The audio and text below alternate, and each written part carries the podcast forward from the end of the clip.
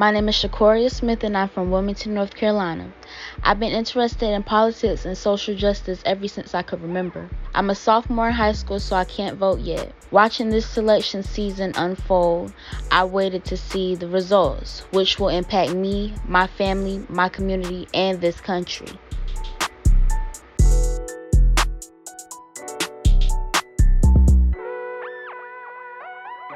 I went into election night thinking that Biden had a good chance of winning because of all the chaos we've seen with Trump as our president. But then I started getting nervous as I watched the results come in. Seeing the states with a lot of electoral votes go to Trump is kind of scary for me. My mom and I were talking as we watched things unfold on our living room TV with my sister and dad. Yeah. Yeah, they were saying that the African American turnout down in Miami Dade was kind of low. It was a night full of ups and downs emotionally. There were moments that made me feel hopeful about the years ahead. Cory Booker is winning New Jersey, which is a good thing for the Democratic Party, in my opinion. And there were moments that made me feel defeated. I'm upset about Mitch McConnell um, being in the lead for Kentucky. By the end of the night, I didn't know what to think. So MSNBC just said that Joe Biden said that he feels we're going to win Pennsylvania. Trump is in the lead. I'm not really sure which path to pay attention to at this point.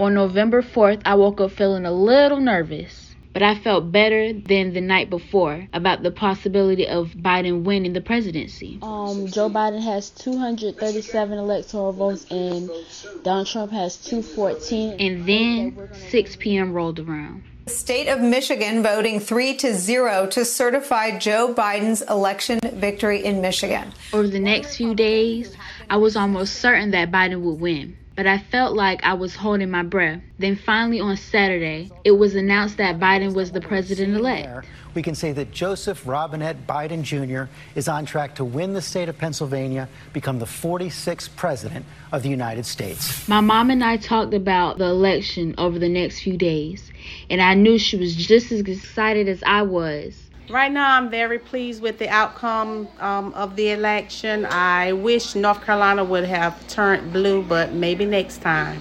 Our friends and family were feeling the same way we were.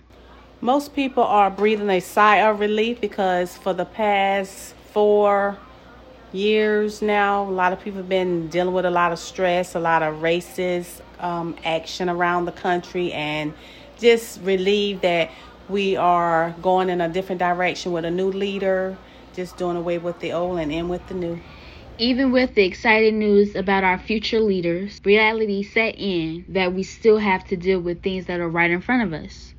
As COVID cases continue to rise, causing North Carolina and other states to lower their indoor gathering limits once again, I worry about us losing more lives. Lives we could have saved.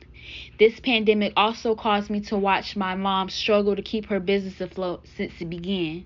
Since COVID, um, business has just declined drastically, and I had to actually shut down. So it's not happy a happy feeling.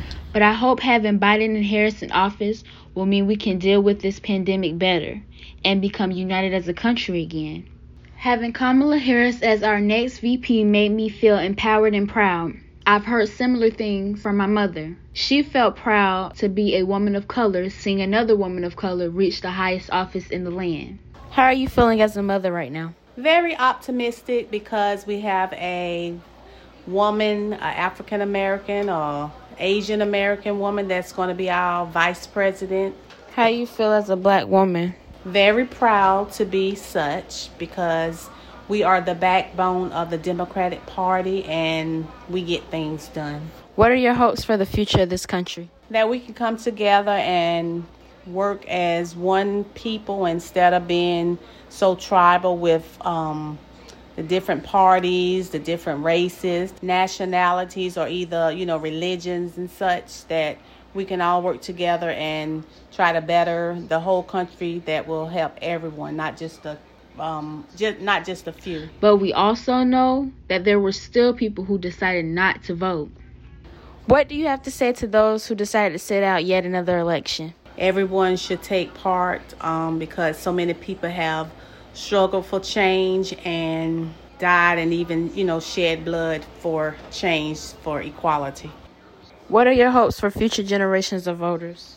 That they will realize that their vote do matter and that you need to take part in your civic duty in order to get things that you feel strong about or that you need in your community.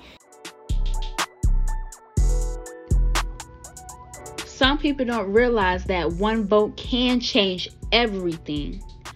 I'm only 16, so I can't vote yet, but I'm invested in politics.